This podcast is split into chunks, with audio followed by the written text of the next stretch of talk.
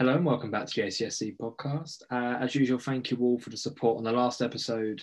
Uh, it's great to see Tom back on again. Uh, I think he's been highly requested to come back on again already. So I guess it won't be too long till he's back on. Uh, he's a big fan of the podcast as well, which is good. Uh, but it's not a lot of talking for me again this week, like a few weeks ago. I'm going to pass it over to the co host Warren and I'll let him introduce the guest this week. Good evening, guys. How are we? Uh, right, for tonight, we've got a mate I've known for many, many years, been on the football scene for many, many years.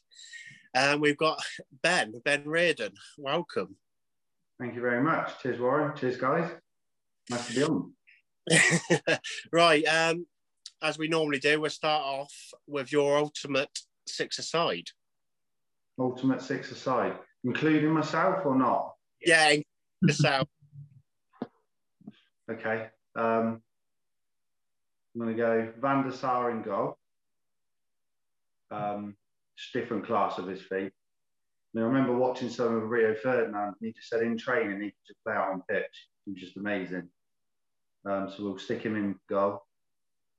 I'm going to go two at the back. I'm going to go Maldini, speaks for himself. And I'm going to go Sergio Ramos. Um, two in midfield. I'm going to go Riquelme yet again, just you ain't getting the ball off him. Unbelievable. Um, I'm going to put myself next to him. And up top, we'll go for Brazilian Ronaldo. Nice. Not Cristiano, then. No, we're not going with Cristiano. We'll go Brazilian. that's two. I think Ramos and Ronaldo have made a few appearances in a few other teams. So it's a recurring theme of players popping up in that side of it. Well, you see, obviously, with those two, we've well, you look at Ramos, how many game, oh, how long he's been in the game for, uh, at that high level. It's yeah. going to be an it for most people. I think, like I said with Ronaldo, I think everyone sort of says it. If he could have stayed fit and away from the injuries, he would have been the best player of his generation by a mile. The things he could do on the ball, like his finishing, was different class. But I think his injuries just got to a bit too much. I think the thing is as well is back then you didn't get the respect you do from refs as well. Yeah.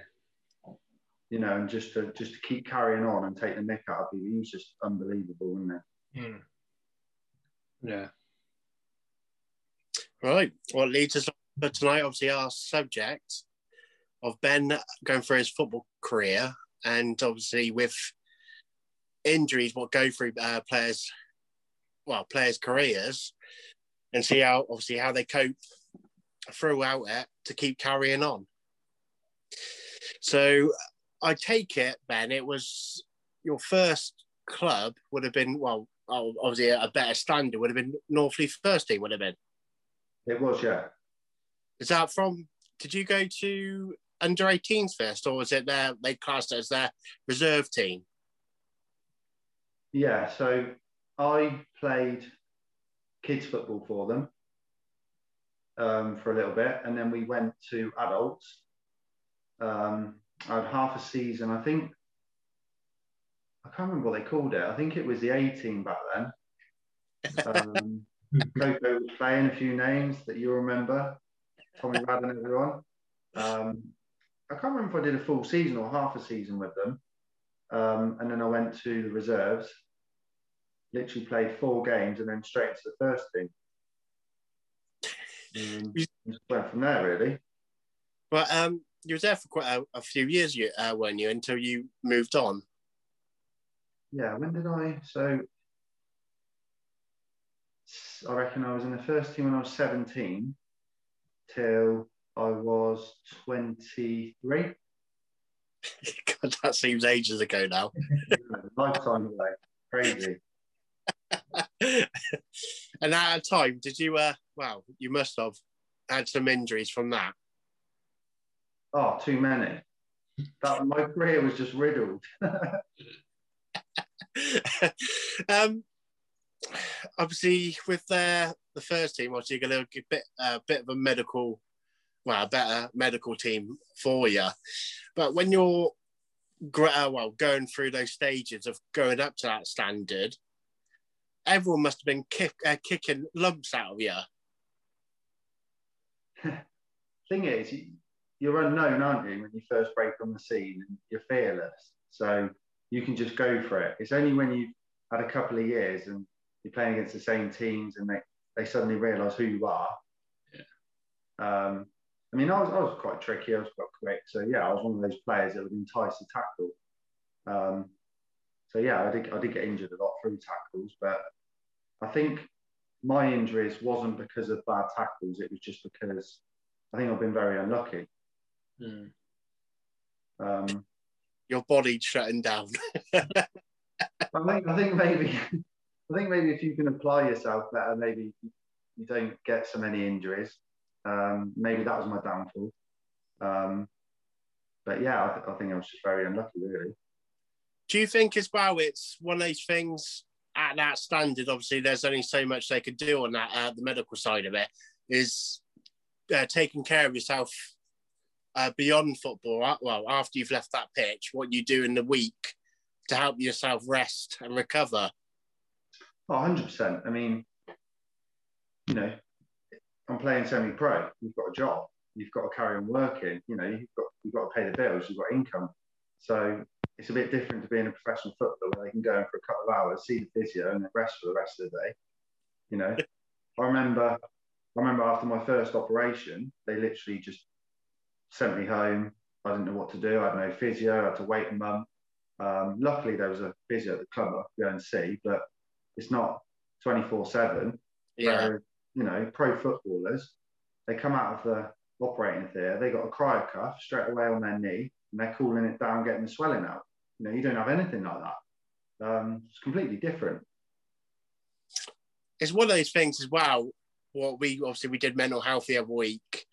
Um, you being on the sideline quite a bit, you must have to think quite positively and and keep encourage yourself to keep going as such to get back on that pitch. Like you look at this season with Premiership footballers, obviously it's a bit different but they're still going to be going through that kind of stages. Oh, am I going to be playing again? Or they just need to motivate themselves to to get fit again as such. I think a good thing what you're saying there is it's been highlighted. I've probably said the last few seasons. is a lot of players now put things on YouTube like series. So I know Hector Bellerin's done one recently where he's literally documented from the moment of the injury and his whole recovery. Um, and I think Corentin Tolisso of Bayern Munich done one last year.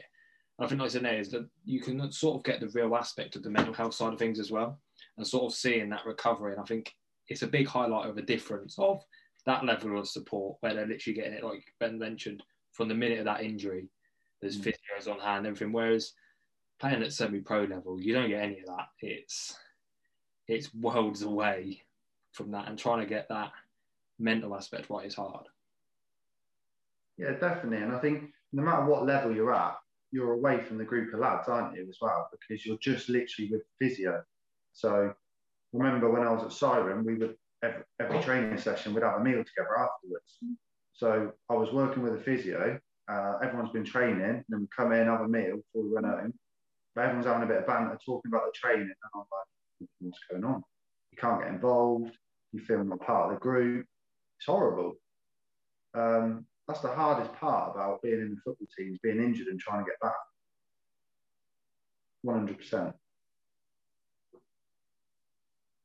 Got anything to add on that, Charlie? Um, I, I agree with that side of things. I think even from the few injuries, I think very similar is mine weren't, I would say, little niggles. I've been probably unlucky. I've done my left knee twice, my right knee once, my ankle about three times. So on the long term injuries just stuck up now. Um, but it is the hardest thing trying to integrate back into a side after being out for six, seven months. A lot can change. And obviously, some players come and go in that time as well, and your group changes so much. It's it's just sort of just not the recovering physically, but also mentally for such a long time. Yeah, definitely. I mean, talk about the different standards and the you know being looked after as well. I remember when I was at North Leigh this was when this was before I had my first operation. Um, I went and saw three different physios about my knee, and every single one was saying, "Oh no, it's just tendonitis. You'll be okay. You need to do this. You need to do that." And I'm thinking, I've been seeing three physios now, and they were top top physios as well. Um, there must be something going on. Anyway, so luckily the summer come and rested up, and I changed clubs. And I went to Cirencester and I started pre-season with them. And I was doing really well actually because I think I had so many weeks off rested. I didn't really do much for pre-pre-season because I thought, do you know what, I'm just going to hit the ground running when I get there, um, just to give myself a break. And I remember we were um, playing Swindon, and it was Paolo Di Canio's first game in charge as manager. And uh, I pulled up in the warm up, and uh, I got back a change, put the shirt, trousers on. I was in the corridor, and I was like really like feeling bad. And um, he come over to me and he goes, "What's up? You're not playing?" And I said, "No, I pulled up. You know, I've been struggling with my knee for ages. I just don't know what's going on." And he said to me, "He goes, leave it to me." So he brought the physio over, um, Swindon Town, this girl, and she was brilliant. Uh, Dunny, the physio at Ciren at the time, came over with me. And um, he told her what we'd gone through, what we'd been doing. Um, and she said, Right, we'll just get you an MRI scan straight away. So literally, that game was on a Saturday. On the Monday, they booked me in for an MRI scan in the Cobalt Clinic in Cheltenham. But if it wasn't for them, I'd have had to have probably waited six months, went on the NHS, which the NHS is great. I'm not saying anything against it, you know, but it was just because of who they were. That Tuesday, I was in straight away. It was amazing. And then I think it was a month later, I had my first operation. You know, it happened so quick, but it was only because we played Swindon and Paolo sorted it out, really. That's the first time you told me that story. yeah. yeah, no, it's incredible. I don't, I don't think I've ever really told anyone that. You know? So was it um, or you were still trying to play with it, or? So they didn't really know at the time. Uh, so that was my first. So all they did was there was cartilage loose. So they just obviously give me keyhole surgery and removed a bit of cartilage, which is great. You know, it's fine. A couple of months later, you're back in it. But then I was um, playing a match and do you remember when Michael Owen was playing for England and he got the ball on the halfway line? He went to turn, didn't he? And his knee just stayed in the same place. And his, his like body went, but his knee stayed. I did that. The ball comes from the halfway line. I went to turn and my whole body went, my knee stayed and I just collapsed on the floor. And it almost felt like my kneecap popped out, but come back in again. It, it like dislocated, but came back in. It was really weird. Um, and I remember then, even everyone was saying, "Oh, did you hear like a popping noise?" I'm thinking, "No, I didn't." they're going, oh, that's fine. Your ACL's not gone, then you'll be fine. I'm thinking, I'm really not fine. Like my knees the size of a balloon. Something's going on. um, back to the level of uh, professionalism and physios and such, you know. But um, anyway, um, yeah. So back again at the hospital, another MRI. Same thing again. Oh, it's just more cartilage. So they literally took out all the cartilage now, pretty much they can. Um, that was my second op. And then, uh, yeah, eventually I had my third op, and that was my last and sorted out really. But yeah, just a nightmare because that first op as well, when I was at Ciren, obviously that was pre season. So you can imagine, I've just signed for them. Um, I remember in the Wilts and Glos paper, they were saying, oh, you know, summer signing, Ben Reardon, you know, big hopes from this season because, you know, hugely obviously liked me and said a bit about me in the paper. So there was all that playing on my mind. I'm thinking, great, I've just turned up at a new club, I'm injured, and then I'm not training with any of the lads. I don't really know half the group. Um, the only time I'm getting to know them over dinner or on the coach, I went and watched them play away or something, you know. Um, so it's a nightmare. And then as time goes on, you're working harder and harder, and you're getting back into the team. And then everyone's like, right, so Simon, you've got to prove yourself now. Yeah, yeah it, it's horrible, horrible feeling you must think as well when obviously when you come come back from a bad injury, there must be a thought in every footballer's mind. If I kick this wrong or I make this wrong movement, I'm back to square one again. Oh, 100%. Yeah. It, it's obviously you've got to be in a real physical good condition. But at the same time, mentally, you've got to be so strong because when that first tackle comes in, it's almost like you want to get whacked. So, you know, you can get back up and go, actually, I'm all right. I think that's a thing for me was as well with my knee when I first come back. You sort of dreaded that first challenge of coming in is if my knee gonna go again, and you sort of bottle in. And I think that's the biggest thing is when everyone says it with 50-50, you got to go in 100. percent But when you've done that, you don't want to because yeah. you're fear of that injury. So yeah, the mental side of it, it's the hardest part I think coming back for me. Yeah, definitely. as we, we always got told when I, I was playing for Witney Rugby, we always got told if you're going in for a tackle, if you don't go in full 101%, you're you're the one getting hurt, not the other person. Yeah. Yeah, definitely.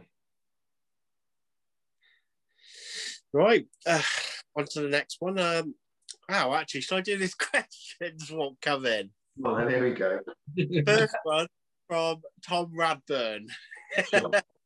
he said, "What's uh, who's the best manager who, who you've been under, except from him?" um, best manager.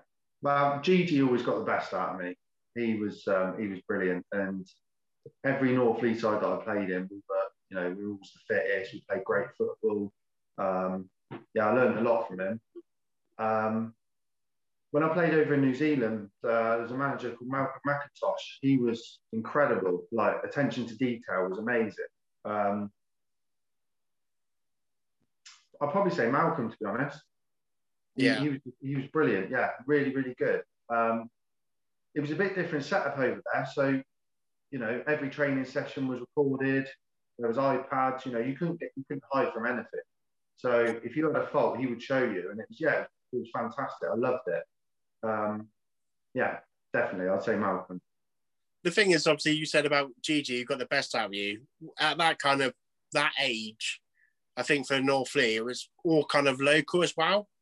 Mm. So everyone could, kind of knew each other anyway. So it made probably better chemistry on the pitch as well. Yeah, definitely. The social side of things was great. Um, the camaraderie, we, you know, we were together. It was, yeah, it's fantastic. Um, I think that's kind of missing in football a bit nowadays. Um, when I eventually came back to North Leigh, uh, many years after that, the sense of togetherness had gone. You know, um, there was no team spirit on the coach. There was going away places. There was no team spirit after the game in the clubhouse. Um, so yeah, I, I think you're right there. I think as well, if you look at it from the professional aspect, is like you said, it's not massive in sports. I think you look back years ago, it was always that team was strong, and I think to me, I think the closest thing we've seen that recently is obviously Liverpool. I think you guys over the last few years, you've literally brought that team spirit that everyone plays for each other on the pitch. You can see it, um, and I think that is a thing you've missed this year. Um, as to why I, you, I know injuries. I think we've spoke about it enough it hit you a lot, but that I'd say to die for each other hasn't been there as much this season. It must be kind of wow disheartening. You look at you look at the players that have been lost, and you go on to uh, play a big team, or even obviously this season the lower that mentality of even well Hendo's been brilliant for it, but he's kept them awake. But it just seems a bit sluggish this year. No one. Oh, if he ain't going to get the ball, I can't be bothered. And wow, you look look at last week with Kabak and Alisson come out come out like a kamikaze. I think that's also I think aspect of it's a new player. He doesn't know the players completely. He doesn't know what Alisson's tendencies are. I think that's an aspect of the, the team that isn't fully there yet. But the Kabak had uh, all the space in the world to bring that ball down. Alisson just come flying out. And that is, I think it's one of them. But that, that's my point. Is I don't see many teams are like that anymore. It's very an individual type of thing now. Each club has an individual who they see as a key player. Yeah. Uh, for myself at Arsenal, for years it's been a pain in the ass now. We're always looking at one or two players as we see an individual, but with our youth coming through, I think we're starting to finally get some of that characteristic. And I think Arteta is very key to bringing that through. Is that it's not about the likes of Lacazette or Aubameyang always playing. He's putting the team first now. I think Arteta was a very, very strong character when he was a captain, wasn't he? And I think, yeah, and I think with Arteta as well is that a lot of the City lads as well have always come out and said he was very, like very vocal for them. He was a key player and try and motivate them. I think Raheem Sterling was one of the big ones that said he would not have changed the game the way he has and upped his game without Arteta as his coach. But then who did he have at Barca then? Who? No, he come from Bayern, wasn't it? Who are Arteta? I'm not. I'm thinking Guardiola now for some reason. No, Um, Arteta was obviously at Everton for a while, um, which would have been Moyes would, his, would have been his manager. Obviously, Arsene Wenger was uh, with him for Arsenal a long time, and I think he's had a very good relationship with Wenger. Um, and obviously, then he went under Guardiola, so he's, he's arguably two of the best managers of all time he's had under his guidance. It's like even um, I can't remember what his name now. Uh, Klopp's assistant that left. Ah, He was supposed to be brains behind it, wasn't he? And he's the assistant, which you'd never think. Exactly, Uh, but it's sort of like what Ben said. There is one of your favourite managers, one who got the best out of you personally, and I think that's a good thing. Is that managers, some players, don't work under other managers. I think a few players you've seen with Mourinho, they've always said they've played well under him. Some haven't. I think just some managers know how to get the best out of certain players in certain situations. Yeah, you can certainly tell that with Raheem Sterling over the last few years under Pep. Yeah. You know, I think I think he was a fantastic player in, in Liverpool, but he's matured so much. And his understanding of the game is just amazing now under Pep. he couldn't shoot at Liverpool though. it's awful. it's just that coaching and that I think that aspect is Guardiola recognised that was the area he needed to work on.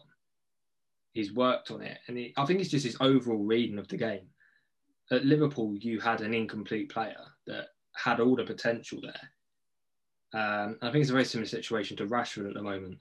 In that Solskjaer, they're saying he's not coaching him in the best way. Um, that I think Rashford's got all the potential in the world to be one of the best forwards, but he's not getting the right coaching he needs. And, and it's one of those things, is it? Because he keeps playing in different positions. Well, you never know what position he's going to be in, which doesn't help at all. If like so it's like being a winger one week and then to striker, your runs are going to be completely different than what you're doing. I think with Rashford is, yeah, there is a there is a um, an element of that, but I think with Cavani up front, which can allow him to run in behind, you will see the best out of him. But with Martial, they tend to kind of want to make the same runs, Hmm. and when teams play very deep and Rashford can't get in behind, it's almost like he's stuck with what to do next. He doesn't. I don't know. It's almost like Sterling would have been a few years back under Pep, and then it's all changed. And I do think you're right. I think Rashford does need that. He needs to mature. He needs to understand the game differently. I think no doubt for what Solskjaer has done in his time. Obviously, Solskjaer is one of the best finishers in the game. No denying that when he did it, he has helped Rashford in that sense. But I think he needs a manager like Guardiola who knows the game inside out and how to read a game to sort of allow him to improve on, like you said, those runs because it's very. I think obviously I was a forward player myself as well. I don't know about you, Ben. Yeah. So it's one of them that, like I said, if you don't have your plan A on that game, you need to adjust and find a different way to get in it. Like you said, Rashford at the moment seems to be a very one dimensional player that if people clock onto it, you can take him out of a game so quickly. Yeah, definitely. Right, second question. this one's a bit of a silly one. Comes from William Frost, so you can't expect much from that one, Ben. Fucking all frosty. Ed, when lockdown is over, can you bring your dad to the Woodman? Hundred percent. Yeah, I'll bring my uncle as well. It- and the other one was from Lee Mosley, and Yeah. it all was was why is why has he got a plastic body? Why have I got a plastic body? Body's all right. I think it's just my knee. Literally a chocolate knee. That's it. End of the day, Ben, all you got to say to him is high league.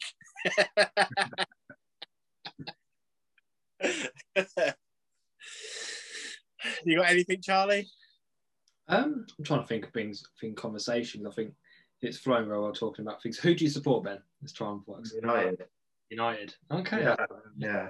Yeah, so it's good to see that you can be, uh, I'll say, a bit like how I am with Arsenal as well. That I'm happy to criticise in certain aspects of it. So, realistically, where do you think you'll finish this season? Do you know? I was, I was having this conversation today actually, and I think Man United have got a really tough running now. Um, they've got Man City away, they've got Chelsea away, and they got Tottenham away. Now I know the away factor doesn't really play a massive part this season, but still plays a bit of a part. Yeah. And I don't know. I just, my heart's telling me we'll get the top four, but my head's saying I think we'll just slip out of it. I think Liverpool, Leicester, Ooh. Chelsea, I think are going to creep in there. I think they really will because I think Tuchel's coming at the right time because with a new manager, you're always going to want to play well, and they always get the best out of five, six, seven games, don't they? And this is the crucial period where you need to push on. And I think if they do that, they'll get in the top four because I can see Man United slipping up, and I don't think they'll go out of it again. No, I it's think you know it might come fifth. Yeah, it's a hard one to say because obviously I've been impressed with you guys this season. To be fair, um, I, I, I wouldn't have said I had high hopes for you straight away this season, but I think a lot of it has come down to a player we've spoke about a lot on this. Bruno. Um, but really, from a United standpoint, how key is he to your side? Do you think? Uh, he has been massive, yeah. Um, it definitely shows that when he's not playing well, United haven't really played well. Um, he is the catalyst. He does make us tick. But then saying that, Rashford can be your match winner. Yeah. You know. Um, so yeah, Fernandes has been superb, but we really need to build around him. Can't rely on him too much. No, I think that's the thing is you're going to become very reliant on him. It's going to be a dangerous situation as you can become over reliant. Um, who would you say has been your most underrated player this season who doesn't get the limelight? Because I think I've got one in my head that I think. oh, well, no, that one is. Sure, I'm probably going to be a bit controversial here, and I know a lot of pundits slay him, but I'm going to say Fred. Um, the, re- the reason being is because he allows McTominay and Bruno so much time on the ball. Like he breaks everything up. All right, his passing, his distribution isn't always the best, but he's working on that. And Carrick's come out and said, you know, he's putting extra um, sessions with him, and you can see that he is progressing. But his tempo and work rate, and some of the big games that has actually pulled off on, has been amazing. So I'll definitely say Fred. Fred's one of them. I think. Oh, I think I remember. Was it? It might have been Neville or something a few years ago. When, what does he actually do? Yeah. It's, He it's did, yeah. Good successful pass today for ages. Right. But no, I can see what you're saying. He has improved a lot. I think he is starting to get some recognition. But for me, I think you mentioned Scott McTominay this year. His game has literally stepped up to another level. I was never really. I think he was a player. I think reminds me of Declan Rice.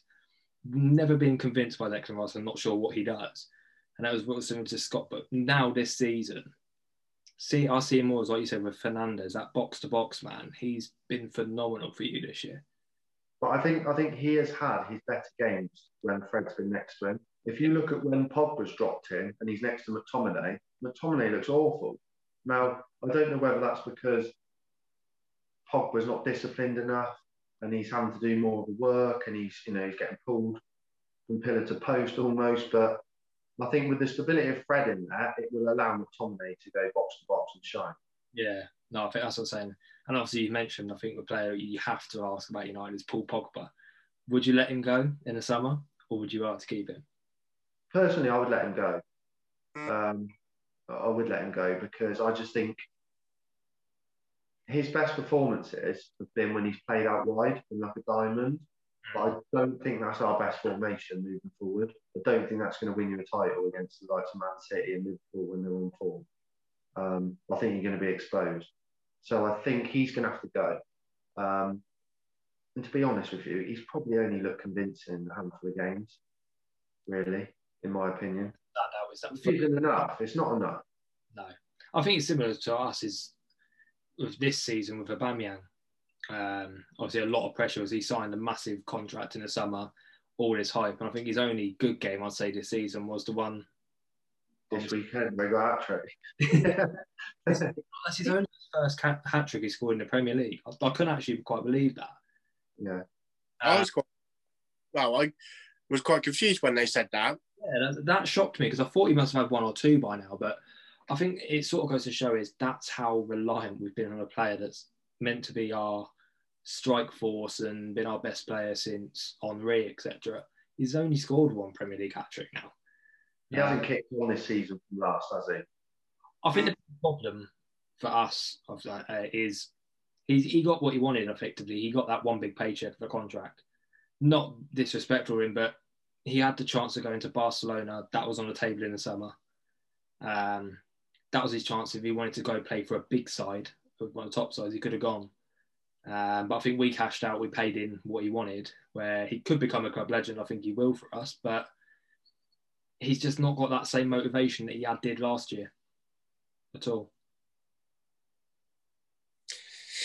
Is that because of the team around him, or Um, it might be a mixture of that. I'm not. I don't know if he's 100 percent convinced in Arteta. I don't know.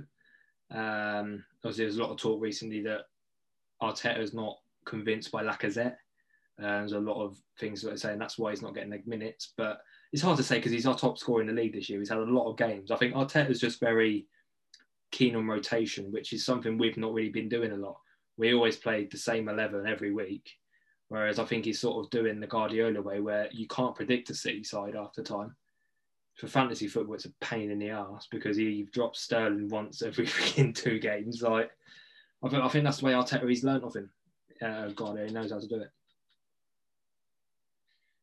It's like one of those things, like um, with uh, uh, Bobby, with uh, what he's done the last couple of years now. I think everyone, as a Liverpool fan, have overlooked of what he's done done this year, which hasn't been much. But it's like last week he had that uh, that flick on for Salah, which was brilliant. But Uh, yeah, keep having have one brilliant game in five, and the rest you're not doing anything. I know he does a lot of things without the ball, or he's defending that, but surely your front three, you want all three scoring goals. Hmm. So it's one of those things, isn't it? I think it's hard because, like you're saying, you want your front three scoring goals. You've been so used to Mane and Salah bagging 20, 25 plus. The only club I think really can do that is City, who have that other thing. I think United do have the potential with Rashford, Martial, Cavani, them types to all get their numbers, but it's it's become a luxury. There's not many clubs I can say in the world. Obviously, Bayern Munich show it best with Lewandowski bagging 40 plus. There's not many sides that can do that. There's one person you just said then, which I don't think he should be there anymore. I just don't don't get why he's there. That Martial for Man United. Don't don't rate him at all. You can get on the same plane with Pogba.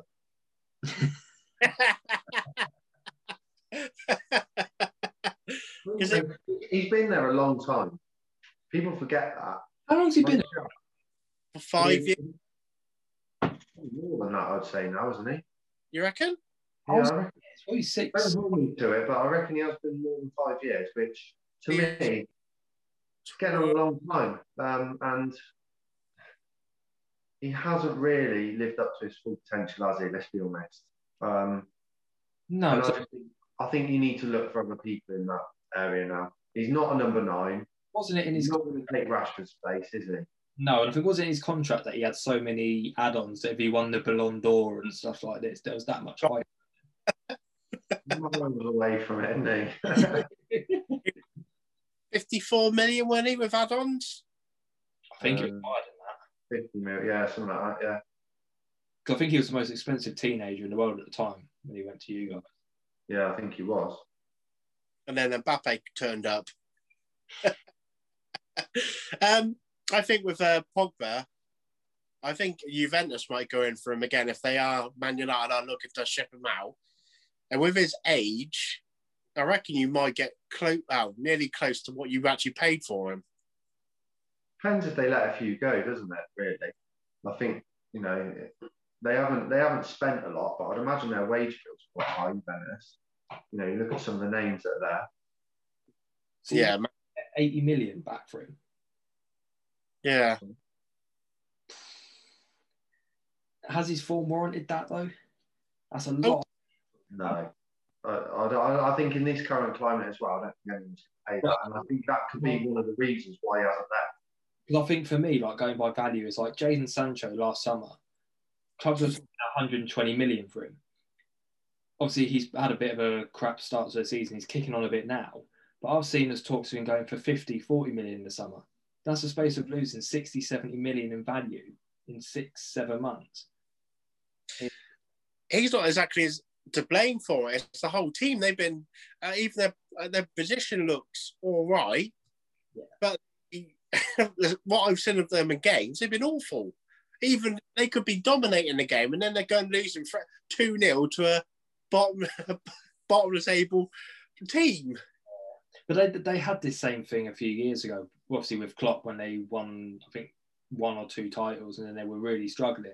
Dortmund, I think one of them clubs, they're like a feeder team now. And I think this is the big thing. Is after I've been brought up with the Bundesliga, was obviously Upamecano, who's now moved to Bayern Munich in the summer. Yeah, Leipzig team. that It's like I can see why people call it a farmers league eventually because you've got Leipzig arguably the second, third best team. It's like City selling Aguero to you. Yeah. It, so many years. You look at the players they've taken from Dort, well, especially Dortmund, um, to go to Munich. It's unbelievable. Yeah, but they're all for good prices as well, aren't they? They don't spend at all by Munich. They do their business. That Upamecano was 37 million. That is an absolute steal of a signing for him. Yeah, it is. Because they'll let Alaba go now, won't they? He, I think he's going to Madrid for a free. Yeah.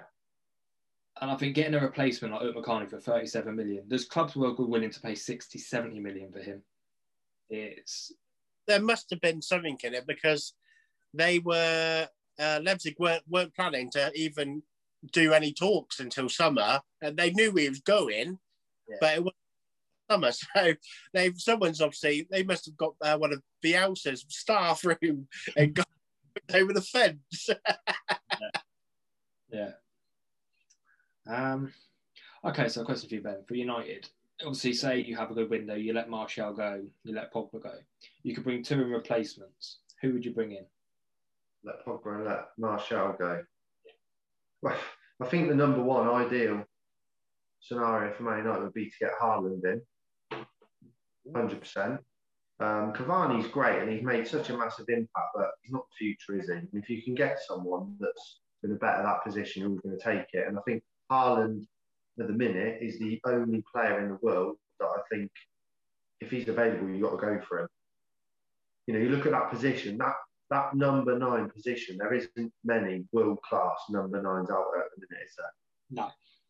I think like um, Haaland is he's I think I said before, he reminds me a lot of Zlatan. He's got that attitude about him. And I think for you guys, he sort of fits your club like stature. He could play for United is still one of the biggest teams in the world. He could fire you to titles easily. Yeah, yeah, yeah definitely. Um, and I think I think if we let Pogba go, um, I'd probably get a wide player. I wouldn't. I wouldn't. Um, I mean, uh, we've got Bruno in the hole. You've got Fred Tom, and Tomine. You've got Garner that can come back. Matic is still there. Whether he'll stay or go, I don't know. Um, so I think the midfield's covered. Probably say someone like Sancho, but you're never going to get Haaland and Sancho, are you, together? So that's a real tough question, actually. Mm. Well, I think hasn't Haaland got a release clause this summer? Yeah. Yes. Yeah, he has. That would be the only way you'd have to activate that and God knows how much that. If, if the reports are true about 50 million, I think that's an absolute steal for a player like Jaden. Um, but I think you're going to be talking closer to 100 for a player like him. I, I think if he if he was to, if he was going to go in the Prem, I think he'd go to Chelsea. You know? I've I've seen a lot of these reports as well. They've I always. Tammy Abraham, no no disrespect, he's not really cutting it, is he? Um, Giroud, every time he plays, he scores, but he hasn't got age on his side, and for some reason, Tuchel and Lampard just didn't like him. They didn't play him. No. Giroud, so I think Haaland is the fit. Giroud's a player that I always have a love for. Uh, even at Arsenal, he was one of the. He's similar situation. If you gave him to a club, I think like Villa or something, where he could start every game, he'll be bagging 20, 25 goals in the Premier League every year. He's just that target man poacher. He knows where the goal is. Um, and obviously, I think there's been enough said about Werner every freaking week. Um, and I think, but I think Tuchel will get the best out of him. Um, well, already straight away he's playing two up top, isn't he? Yeah, and that suits Werner. Yeah. Um, but no, I think it, the other aspect is: Do you think Sancho could do well in the Premier League? Because obviously, I know the Bundesliga is a lot quicker. It's more about those silky players who do. But the Premier League, I think, summed up for me the other night was obviously Saka against Leeds. That Alioski literally tried to put him on the floor every two minutes. Uh, that is what the Premier League's about, though. So I don't know how Sancho would fare in that side of things. He's he's got good fit as the uh, the physical side of it, really, isn't it? Um, I don't know. His his pace is all right. I wouldn't say he's absolutely blistering, but I'm sure he's he's he's obviously at that high standard. He's playing Champions League and that. He, he, he should be all right. All the four. But if Ben was saying about wide players, I don't know if, if Barca would ever let him go. But Ansu Fati. He's not going anywhere. He is, he is a replacement for Messi. That yeah. kid Barca. Yeah, he's through and through. He's he's another player who could be like a next Mbappe. From what I've seen of him, he is unbelievable. I think with the right guidance, but you never know because Barcelona are a club in a lot of trouble at the moment. Um, yeah. Financially, I think they're a billion in debt. Uh, obviously, Messi's contract being leaked didn't help the other day, where he's on 600 million a year. um, did you not know that? No. 600 million a year he earns. He loves Barca, doesn't he? I think it was, but I think it was the Bayern Munich uh, CEO. He does make me laugh if you've not seen. So he just commented. He was literally like, "Congratulations to." Him. He says because there's rumours they want him. He went, "We could never afford him. Not on that way. He's like he's literally making a rinse in that Barca." That's unbelievable. um, He's definitely not going to PSG now. No. I think where, where's he going to go after Barca? America? Maybe City. He won't go City now. I think if he was going to go, it would have been this summer, like just gone. A couple of years in America, then go back to Argentina. He's always said he wants to retire uh, Newell's Old Boys. Uh, yeah. But yeah, I think America could be an option, but I don't know. I think it's one of them. But it, they always say with Messi and Ronaldo, I still think Messi's got three, four years left at the top it'd be a shame to see him go to America already. Uh, I think he's protected in Spain. He needs to stay there. Yeah, and I think as much as he says all this stuff, his relationship's deteriorating with Barcelona. I don't think it's deteriorating that much. I just think he's a bit ashamed of the situation with the club because they are a club in dismay. The chairman and all that side of things is getting involved. It's too political, um, and they're just not performing on the pitch. It's it's one of them that I think he just, I think he feels the pressure a lot because obviously he is arguably said the best player ever, and not even he can sort of save the situation. I think he's been relied on too much, to be honest. You say if they're losing 1 0, they're always looking to Messi to get that goal. It's not like it's going to be another player that's going to get it. It's always their eyes are on him every time. Hmm. Yeah, but you look at the players that have left over the years, and they haven't replaced them, have they? That's, no. That's where the trouble lies. I think the problem is, how could you ever replace them, though? The likes of Xavi and Iniesta are once in a generation players. Eto'o, uh, David Villa. They're all, they had their golden age. And I think that's the problem is they, they loved that up. And I think uh, they were like Bayern Munich, I know, have also done it, six trophies in one year they're once in a generation things that happen for clubs. You you can't maintain that success for five six years. It's it's impossible. Think, if say if you've you've got like a a 27 year old in your team and you're looking that that kind of period, that's a massive difference in what quality of a player you still got at that age. Like it's obviously for like you guys. Everyone said that you would go on and dominate the Premier League for the next three, four years. No doubt, I think you'll still be up there. But even this season has shown you were the best side in the world, arguably last year, and you Yeah. got the team this year. It's not. Yeah, well, Keane was right, wasn't he? He was the worst champions ever.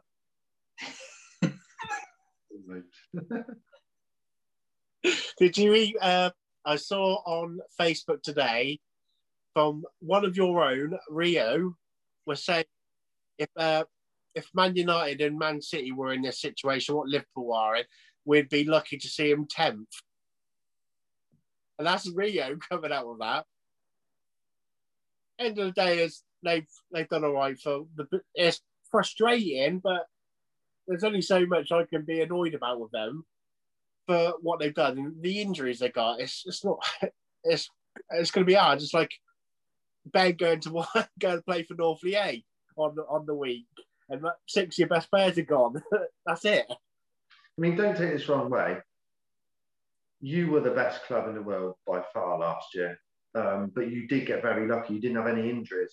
Whereas this year, you know, you've had probably too many injuries. But is that because of the result of last season? Because every single player worked their nuts off. You look at those that are playing like Firmino, right? Salah and Mane scored all the goals, but Firmino, his defending from the front, he's just unbelievable last year. You know, he was out of this world. He looks knackered this year. I did say to Charlie a couple of weeks ago, it didn't help as well, where we had most of our bench, even last year, was youth. And Klopp wasn't rotating that much with the youth. Oh, he was doing, but literally our f- first 11 were playing every single game. You're going to be knackered, aren't you? And over the summer, it ain't really out to, as I said, with COVID. It's not the same with going back on the training pitch. They were filming every day at home on their bikes or they're doing yoga. It's completely different. And I think a worry as well is you're not going to get much of a break this summer either, because obviously we got the Euros, which was meant to happen last summer, now having to take place this summer. It's potentially players are going to have been playing three years worth of football without a break potentially. Um, and it's crazy to see that. So I mean, I think next year is going to be even worse on the injury front for a lot of clubs. I think with uh, well the year, well end of the season, I think if Klopp they're going to want Klopp to kind of put his all into it again. They have to going to have to start spending big again. Mm. He wouldn't be given the money though, not unless he sells. I presume Gini would probably be going. Um, You're not going to get big money for him, are you? no, he'd be, he'd be going for free winning, free transfer. But when then we'll probably sell our best player, Origi. He'll probably go for about 100 mil. I think more than anything, would you to sell to sort of build again? You're eventually you're going to have to look at letting Salah or Mane go. It'll Who probably would you choose? go before Mane. Who I would you think- want to go first? What was that? Which one would you want to go first, Salah or Mane? it's it's a hard one though for like the the last three years it's like it was all about Salah.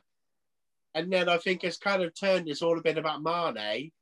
And now it's coming to like a where we haven't been playing that great it's coming to like a level head.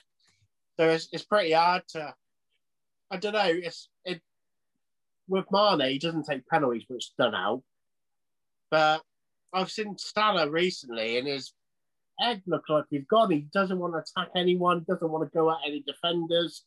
But Mane's always there, willing, looking straight away to get past that that defender. Mm.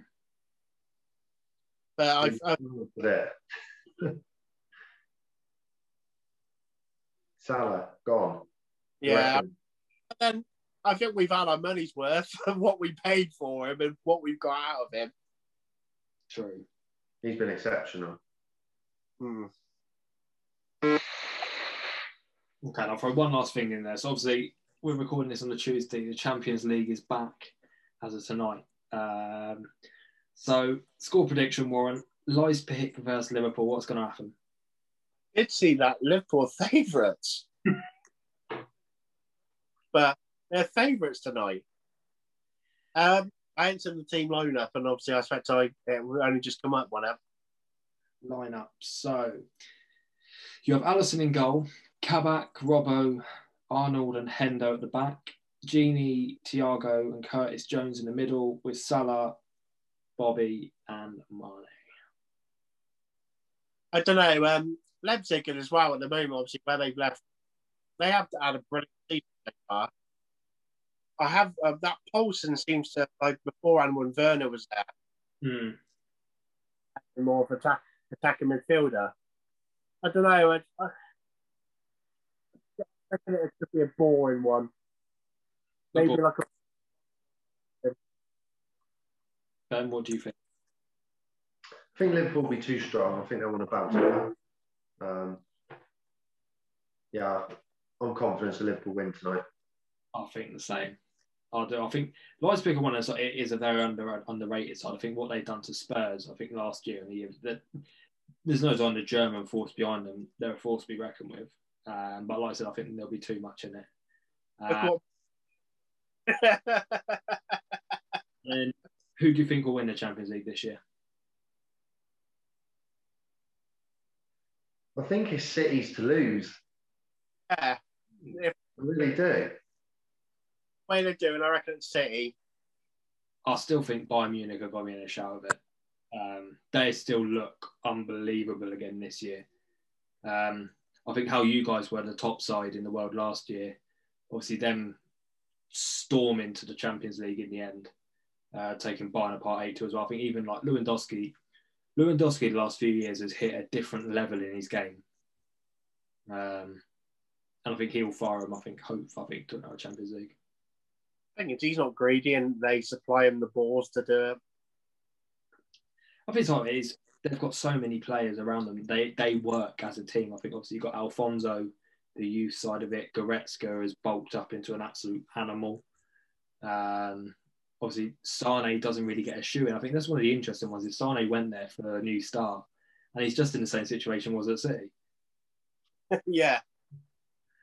Um, but I think that sort of wraps up this episode. I think there's been quite a lot covered. Uh, it was a pleasure to have you on, Ben. Thank you very much. No worries. I really enjoyed it. Good. Um, and obviously, Warren, it's a pleasure having you back on as usual. It's great to finally be able to sort of give you some stick at last because Liverpool probably just doing as bad as Arsenal. It's brilliant. I think we're only about six points off you now. It's good. My keep wishing. It can't be that far because you lost and we were not. Yeah, I think it's about six. We'll have a six pointer in about four weeks. Arsenal just come up from nowhere. Uh, our run in for the next mm, six, seven games. It's a it's a bumpy ride for the next four weeks as an Arsenal fan. um, Career on the sideline, Arsenal will soon. in about four weeks, I won't ever wear an Arsenal shirt on the podcast again because we'd have lost about nine on the bounce. It'll be brilliant. Um, but uh, as again, thank you all for watching. As usual, all hit up our socials. They'll all be below in the comments. Giveaways over on the Twitter page run by Warren every week. He loves doing them. Um, if you haven't seen it, check out his pack pulls he's been getting on FIFA. He's been putting them up on the Twitter page as well, I've noticed now. um, but obviously, guys, thank you very much. And we'll see you next week.